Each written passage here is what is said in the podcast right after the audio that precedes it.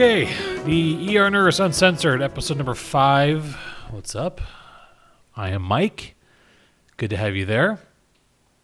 I have to thank everybody. Um, getting a lot of really great feedback from everyone who's been listening. Started this very organically about oh, a couple months ago, and uh, I've been doing some version of podcasting for ten plus years, but nothing ER centric like this or nursing centric at all. And I was like, ah, let me just fucking throw it out there, see what happens, and you know, start an Instagram thing, and it's been it's been going great. So, thank you guys. Um, today, I want to talk about something that's near and dear to our hearts. If you're not in a management role or a leadership role, or maybe this might be the best episode to listen to because you'll hear things that you probably need to hear um, or think you might have heard before, but in not so many uh, contexts. Uh, we have to talk about just leadership in the ER in general and the multiple tiers of it and what's going on with the relationship between those who are boots on the ground and those who are in charge and those who are in charge of them and those who are in charge of them. You know, and I'm not sure how many people who listen to this are actual nurses or work in an ER in a different setting or a different role. Um, especially if you work overnights or mid shift or day shift or what. Your department might be smaller, bigger. I think that that, that plays a big factor. For me personally, and for a lot of the people that I've talked to over the years, I think that the theme is pretty centralized that most times, now I know there's exceptions to every single rule, but in most capacities, leadership can be really, really great at times, but for the most part, they are very detached and are purposefully in a position that they cannot properly have a relationship and make decisions based on the staff that will fulfill the things that they need or what they want. It's they're just their their hands are tied and they're incapacitated to a certain point to do the things that they probably maybe want to do, but after being in that role for 6 months or a year, they get accustomed to the fact that they just are, they can't do it.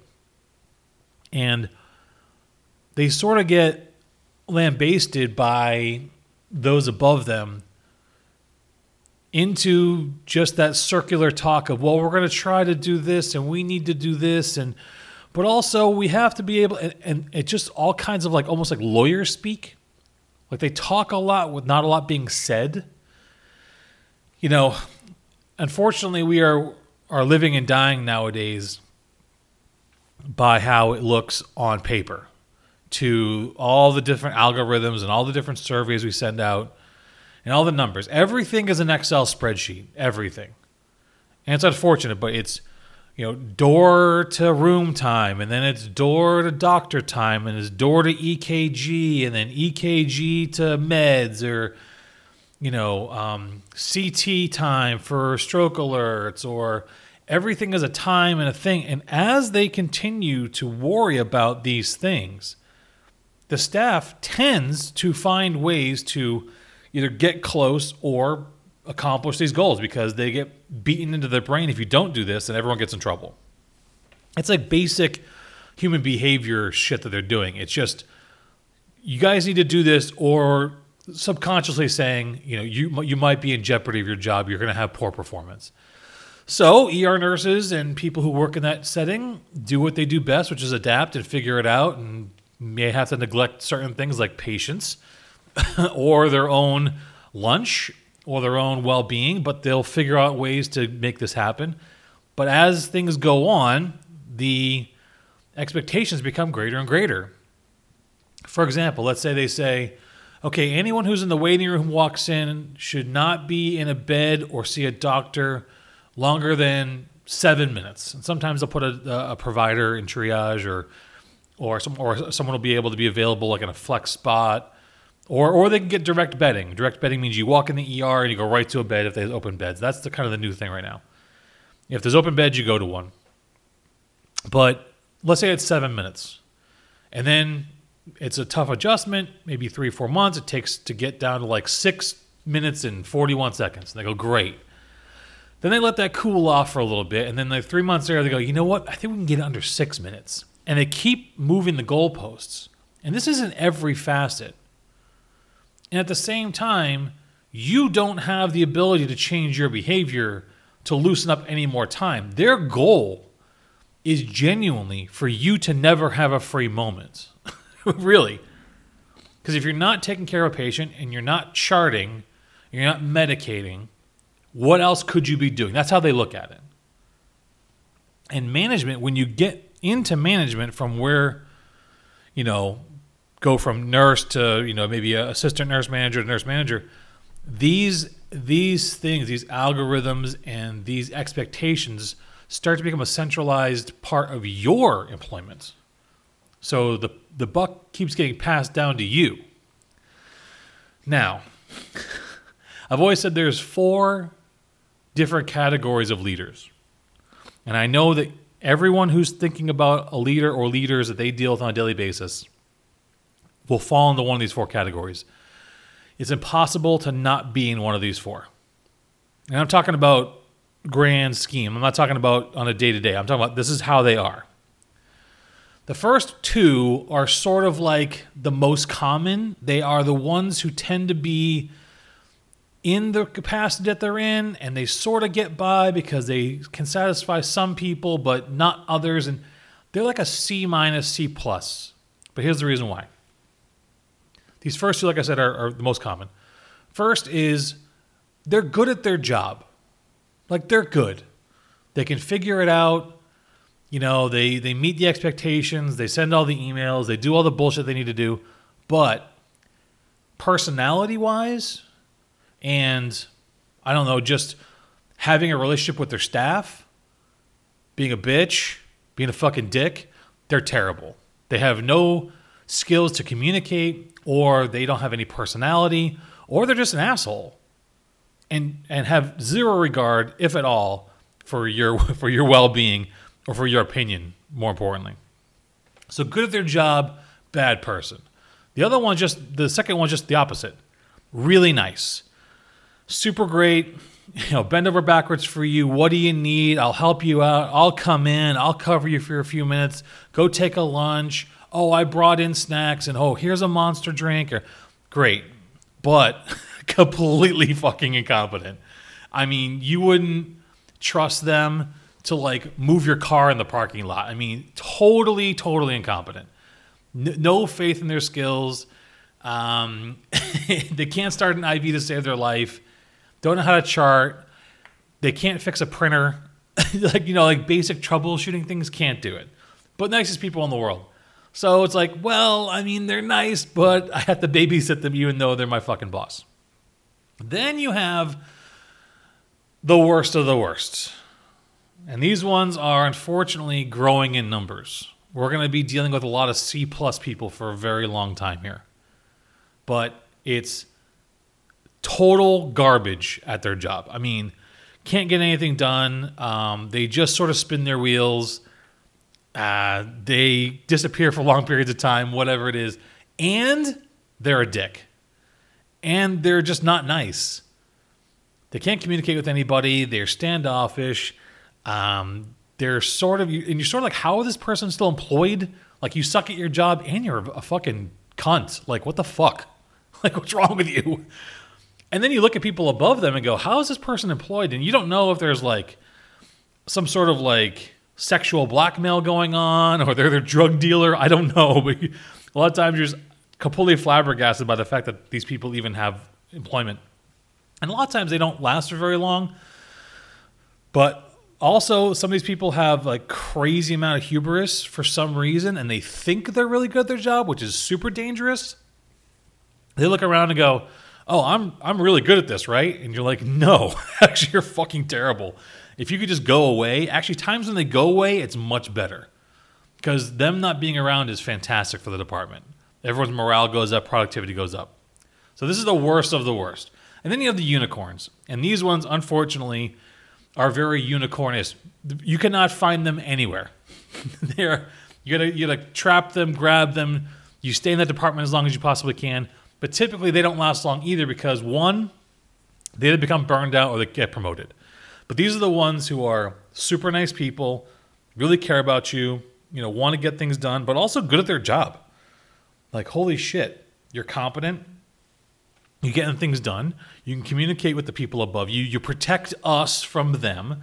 Um, and you're like able to like jump in and do stuff and you're involved and you're a good communicator like these people are very hard to find so that's the four categories of anyone who's in leadership the problem is that they act as a conduit between the people who are doing the job understaffed getting out late dealing with you know you know shit all over the floor or people spitting on them and the whole big deal.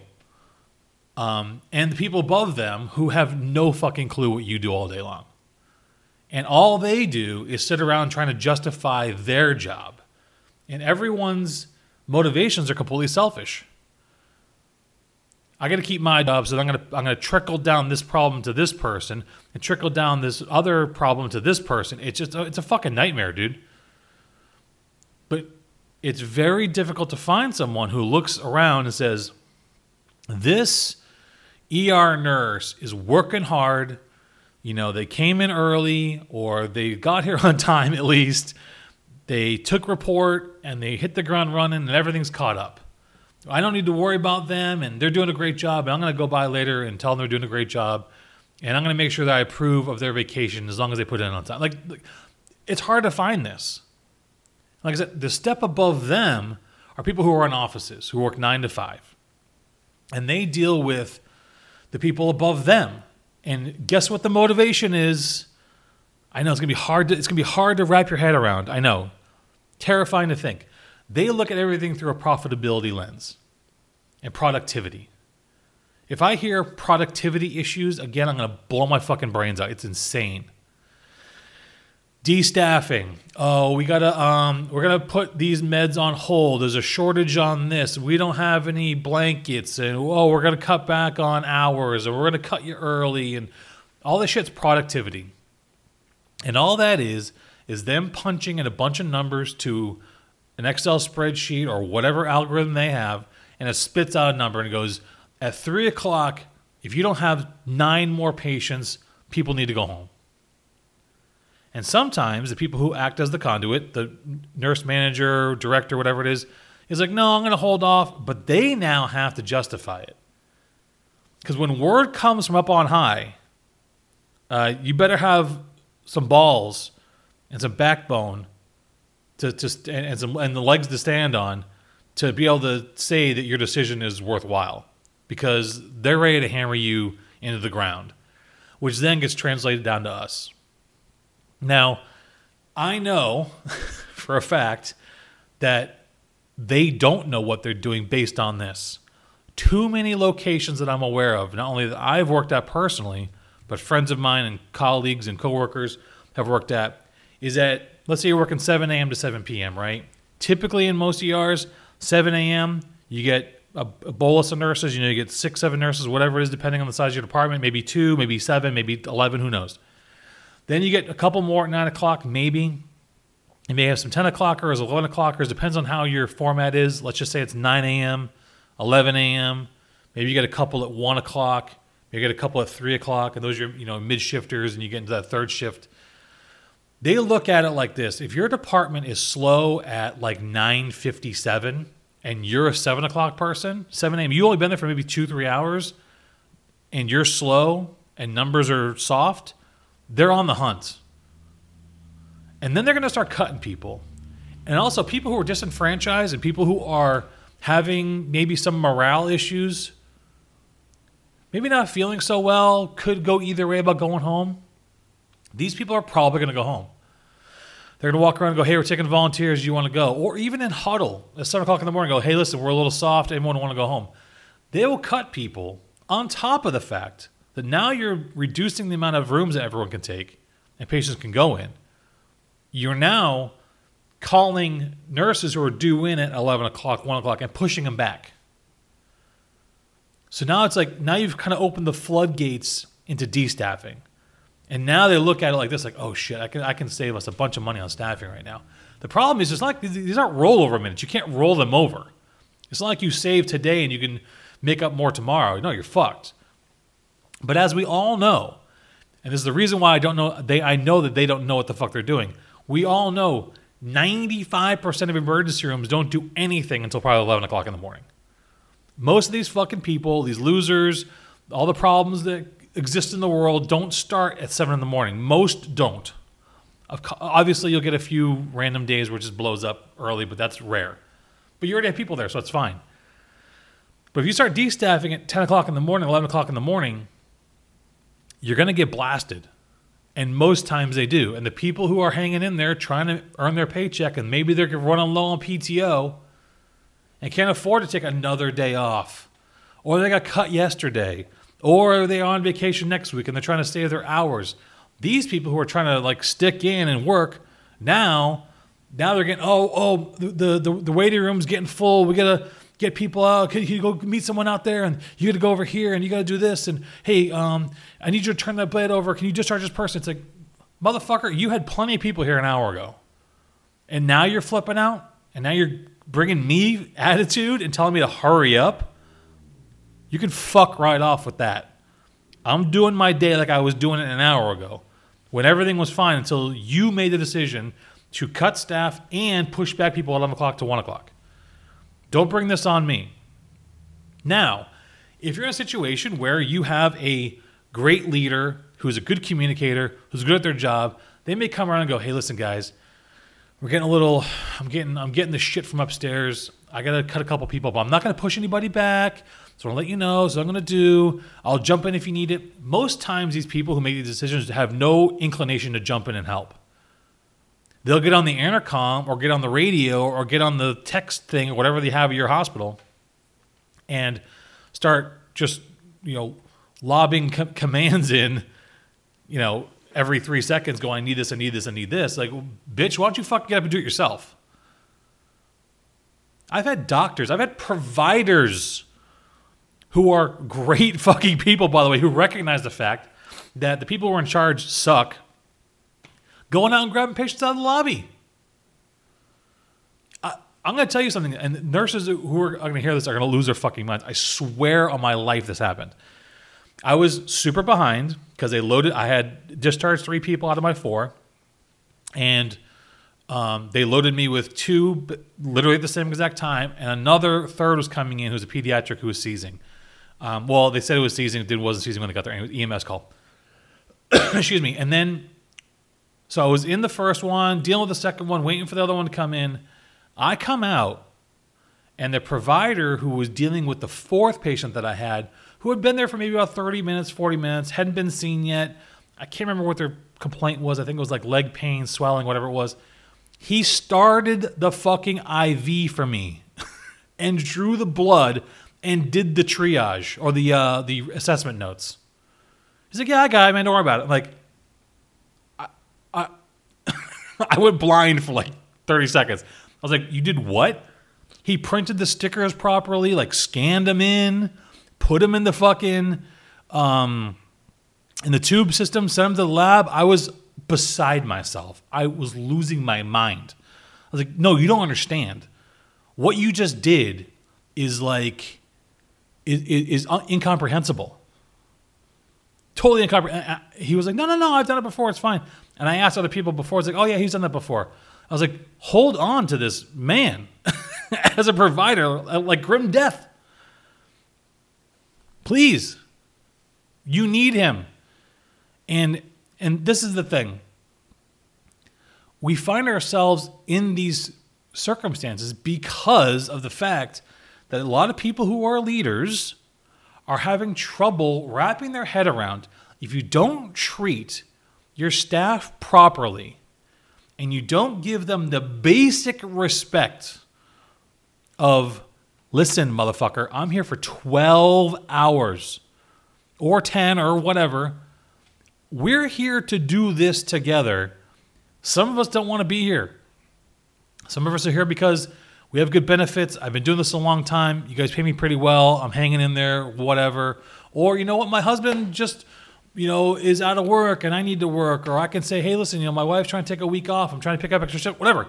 We're here together to get through this shift.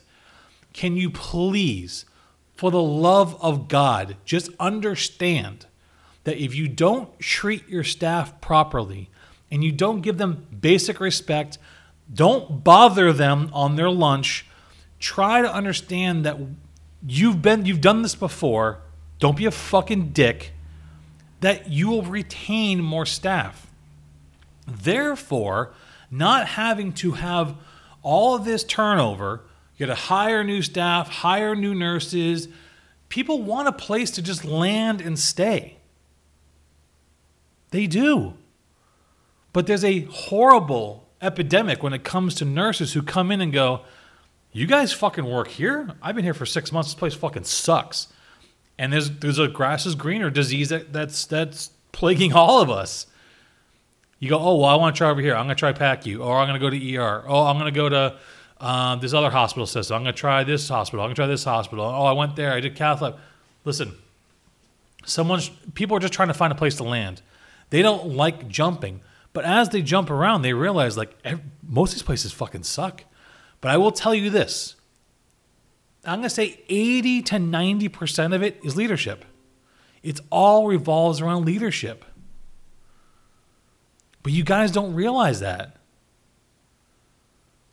When I used to work for the fire department, I used to go to we had 40 stations in our in our in our county. And we used to get floated. So I have my home station, whatever, but we have too many people, or someone calls out, I need to move to another station. My number one question was, who's in charge? Who's who's the lieutenant today? Because that person will dictate how my 24 hours goes, in a good way or a terrible way or a neutral C plus way.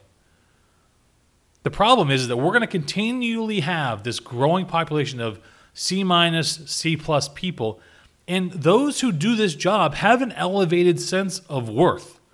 We know how important we are because your hospital cannot run without us, and nor can your department.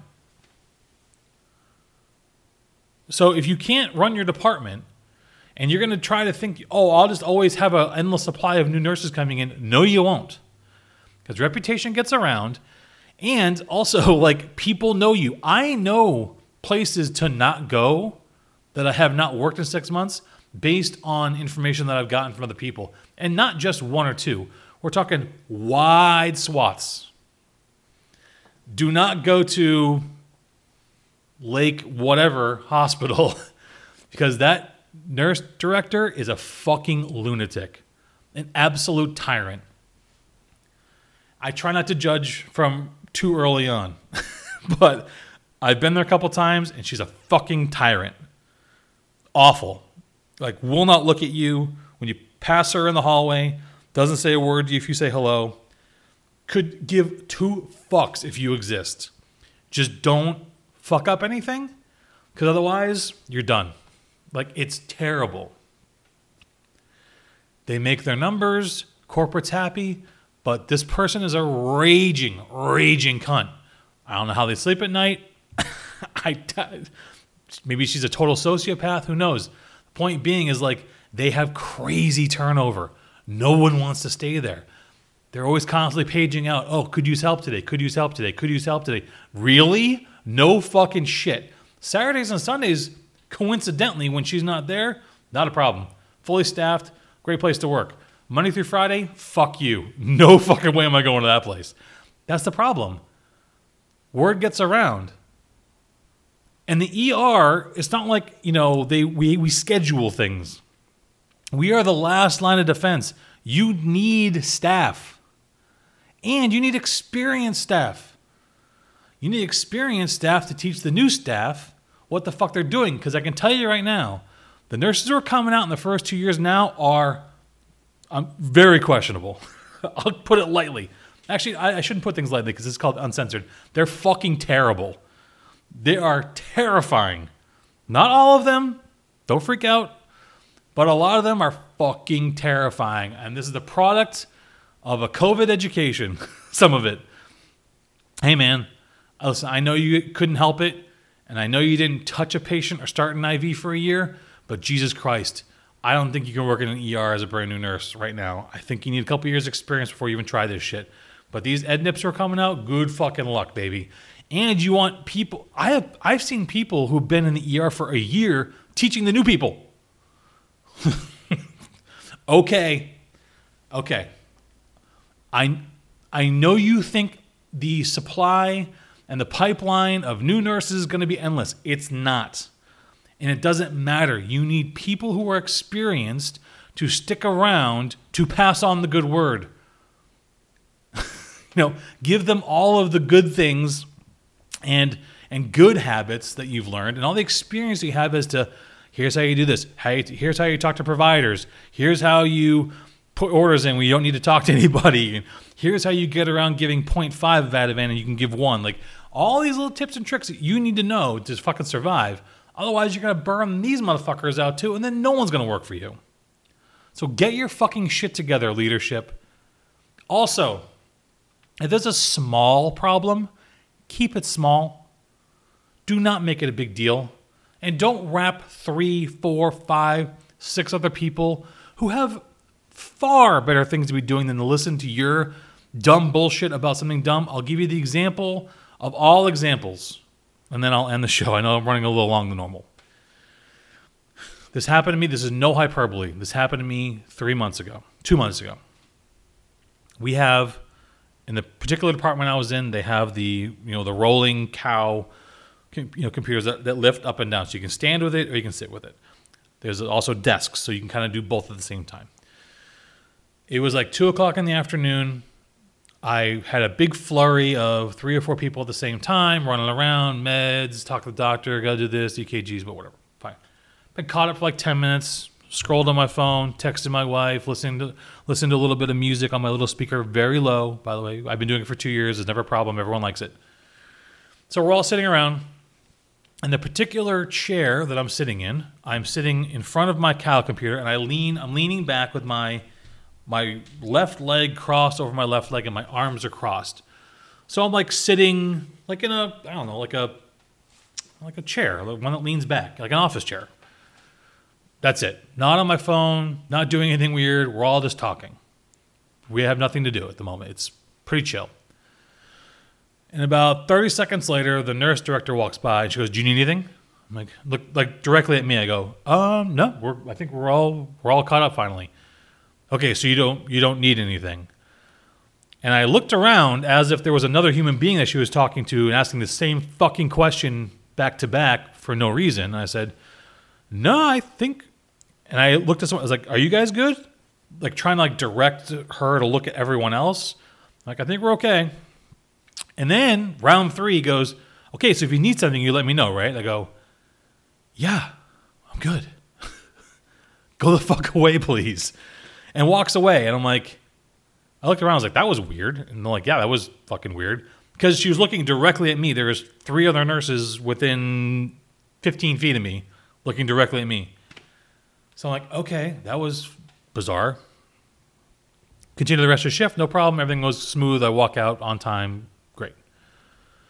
The next day, I get a phone call from my director, who's a it's a float pool director, because I'm float pool for a certain hospital system where I go to different ERs. So um, I got a complaint from the director over at this hospital. I'm like, okay, what?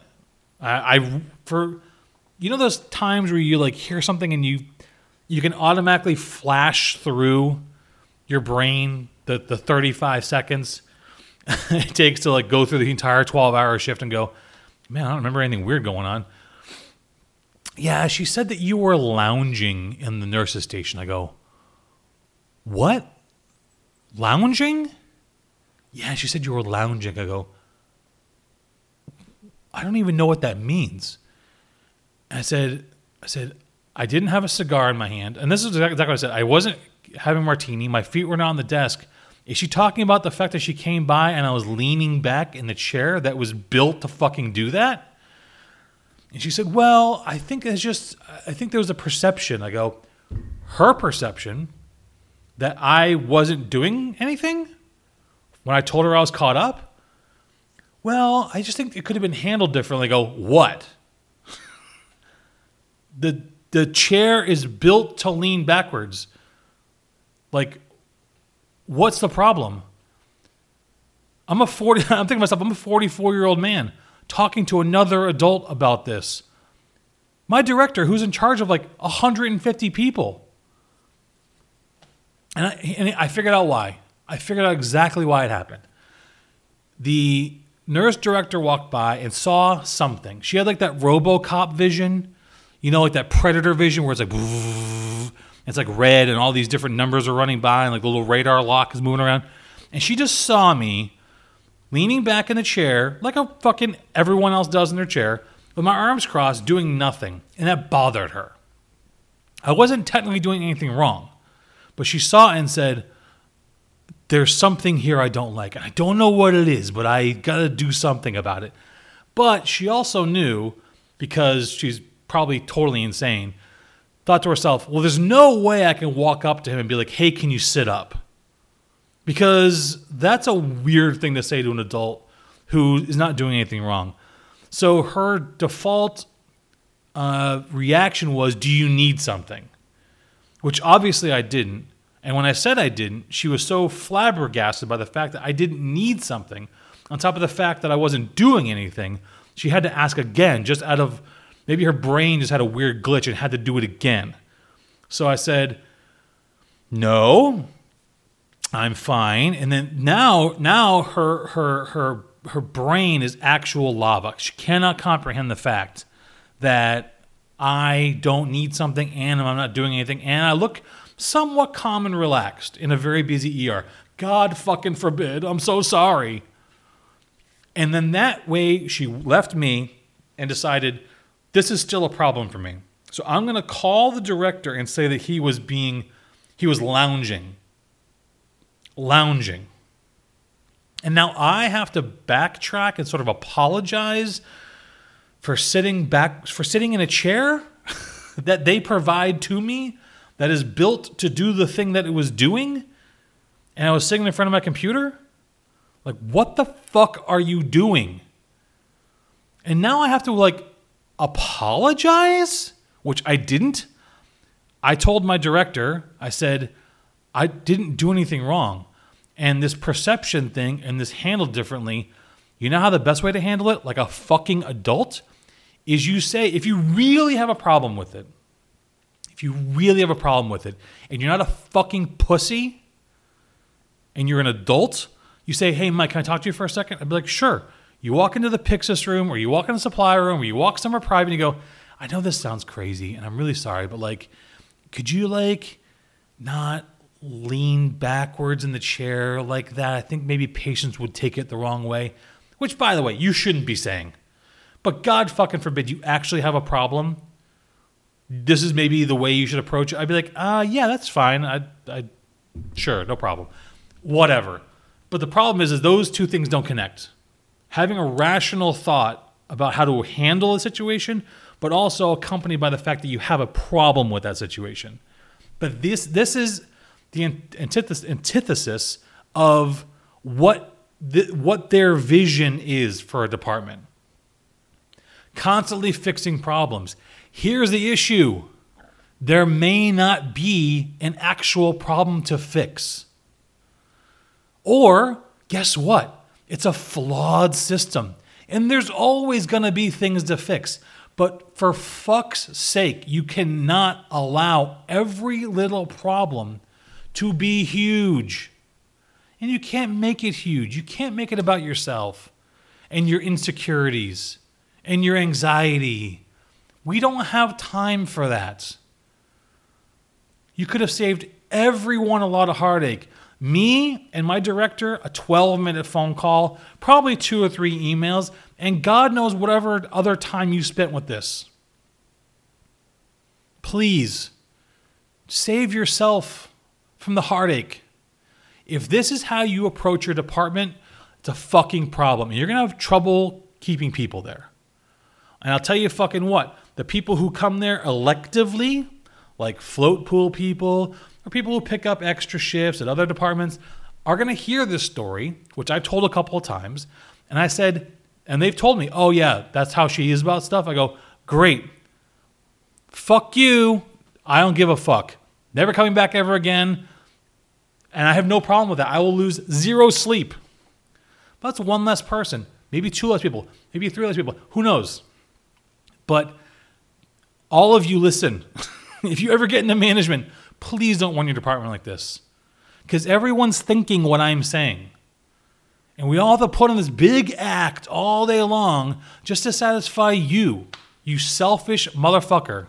Wake the fuck up and treat your people like people.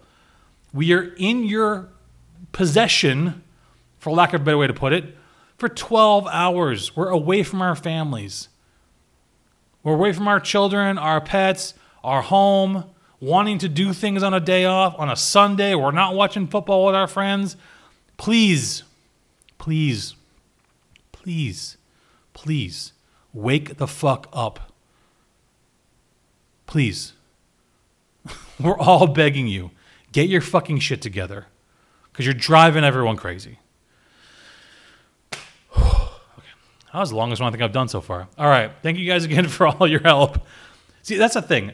I I I I feel like I'm gonna run out of material after like you know ten shifts or oh, sorry ten shows, and then I just work like a shift or two, and I'm like, oh, I'm, I'm the tanks refill again, so I'm I'm good.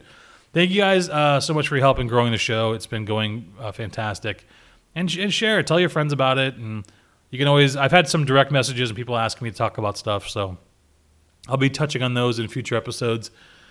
And uh, yeah, I won't use any of your names or anything, but feel free to send me some stuff and I'll rant. I'll rant. I'll wear, wear myself out. And I got to go take a get a monster to get through the rest of the day. All right, I'll talk to you guys later.